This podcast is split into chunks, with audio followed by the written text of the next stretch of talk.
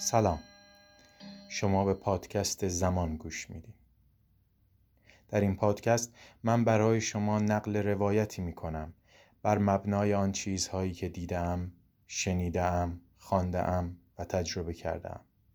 در این پادکست رفرنسی وجود نداره و آن چیزی که برای شما نقل می شود مجموعه است از تفکرات و طرز فکر من در مواجهه با یک تجربه زیسته. ممنونم که به صحبتهای من گوش می‌دید.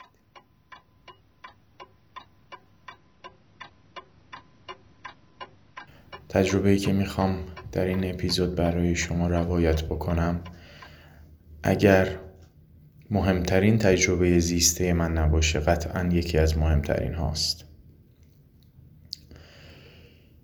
نقل این تجربه احتمالا طولانی بشه و من اون رو در چند قسمت خدمت شما روایت خواهم کرد. داستان برمیگرده به اونجایی که یک روز در شرکت از ما خواستند که برای یک طرح پایش سلامت به یک مجموعه در سعادت آباد بریم. خیلی مجموعه شیک و پیک و چیسان و فیسانی بود و ما در لحظه ورود بعد از پذیرش به سمت اولین اتاق هدایت شدیم. اونجا یک سلسله اتاقهایی بود در چند طبقه که هر کدوم از این اتاقها قسمتی از بدن شما رو مورد معاینه قرار می‌داد و به قول معروف چکاپ می‌کرد. بعد از اینکه به اتاق اول رفتیم و یک سری کارهای انجام شد خاطرم هست تو یکی از اتاقها که داشتن از من تست تراکم استخوان می‌گرفتن از من این سوال عجیبی پرسیده شد که آیا تا حالا استخون رون پای چپ من شکسته و شکستگی داشته قبلا که من گفتم خیر و اون دوست عزیز هم به کارش ادامه داد و من به اتاقهای بعدی که قلب بود دندان پزشکی بود و بقیه موارد بود رفتم تا اونجایی که برای آزمایش سلامت ریه عکس سی تی اسکن گرفته می‌شد. از من خواسته شد که دراز بکشم تا از استخون ران پای چپ من هم عکس بگیرم. بعد از اینکه این اتفاق افتاد من رو به اتاق شخصی که فکر می‌کنم متخصص رادیو تراپی یا همچین اسمهایی بود هدایت کردن و ایشون به من گفتن که به نظر می‌رسه در استخون پای چپ شما یک توموری هست و احتمال اینکه این تومور سرطانی باشه وجود داره و شما باید هرچه سریعتر به پزشک متخصص ارتوپد مراجعه بکنید. و اینجا تقریبا برای اولین بار در طول زندگی من با مفهوم مرگ روبرو شدم. عجیب زیبا. قدرتمند و وهم انگیز. همینطور ترسناک. خب من با استرس به سمت منزل رفتم توی اینترنت search کردم. کار اشتباه اول. توی گوگل و اینترنت search کردم و چیزهای خوبی نخوندم راستش رو بخواین. سرطان استخوانی تومورهای استخوانی اگر سرطانی باشند خیلی سریع می‌تونن به یک سرطان کشنده تبدیل بشن و خیلی سریع ریه رو آلوده بکنند و بقیه ماجرا. من خیلی ترسیده بودم.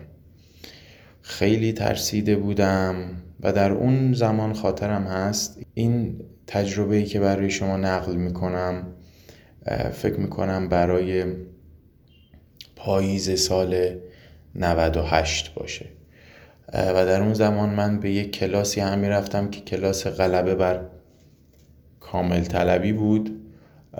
و اونجا هم با گپ و گفت هایی که با دوستی که اونجا به ما تدریس می‌کردن و سایر دوستانی که حضور داشتند این تجربه برای من بسیار بسیار بسیار ارزنده تر هم شد.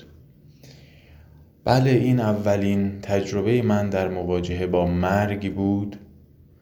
چیزی که می‌تونست ساعت شنی رو برگردونه و ثانیه شمار برای تمام شدن زندگی من باشه. صرفا در این قسمت از اپیزود سوم پادکست زمان من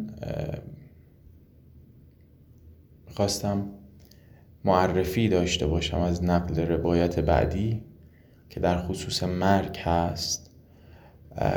و این نکته رو هم خدمتتون بگم که پروسه شناخت مرگ و اینکه چه تأثیری بر زندگی من گذاشت در سه قسمت یا سه بخش برای من رقم خورد. قسمت اول پذیرش شناخت و روبرو شدن با مرگ بود که تجربه بی نظیر مرگاگاهی رو برای من رقم زد. بخش دوم در خصوص ارزش زمان هست. بعد از پذیرش مرگ و طی شدن روند مرگاگاهی برای من اتفاقی افتاد که زمان هرچه ارزشمندتر بر من نمود کرد. اینکه احتمالا تنها دارایی ارزشمند ما زمان هست و ما می‌تونیم هر چیزی رو بر اساس زمان ارزش گذاری بکنیم. و بخش آخر در خصوص حال خوب اینکه حال خوب چطور برای ما به وجود میاد چطور ادامه پیدا می‌کنه و چطور این حال خوب می‌تونه معیار درستی در تصمیم گیری های ما باشه. در این سه بخش من تجربه ای کردم که خب طبیعتا پشت سر هم اتفاق افتاد. و برای من یکی از بینظیرترین تجربیات زیسته رو رقم زد که حقیقتا مسیر جدیدی و چشمانداز جدیدی رو در مقابل من در زمان تصمیم گیری ها به وجود آورد. در سه قسمت بعدی من هر کدوم از این بخش هایی که خدمتتون عنوان کردم رو بازگو خواهم کرد و از همین الان از شما برای اینکه به صحبت های من در این اپیزود گوش خواهید داد سپاس گذارم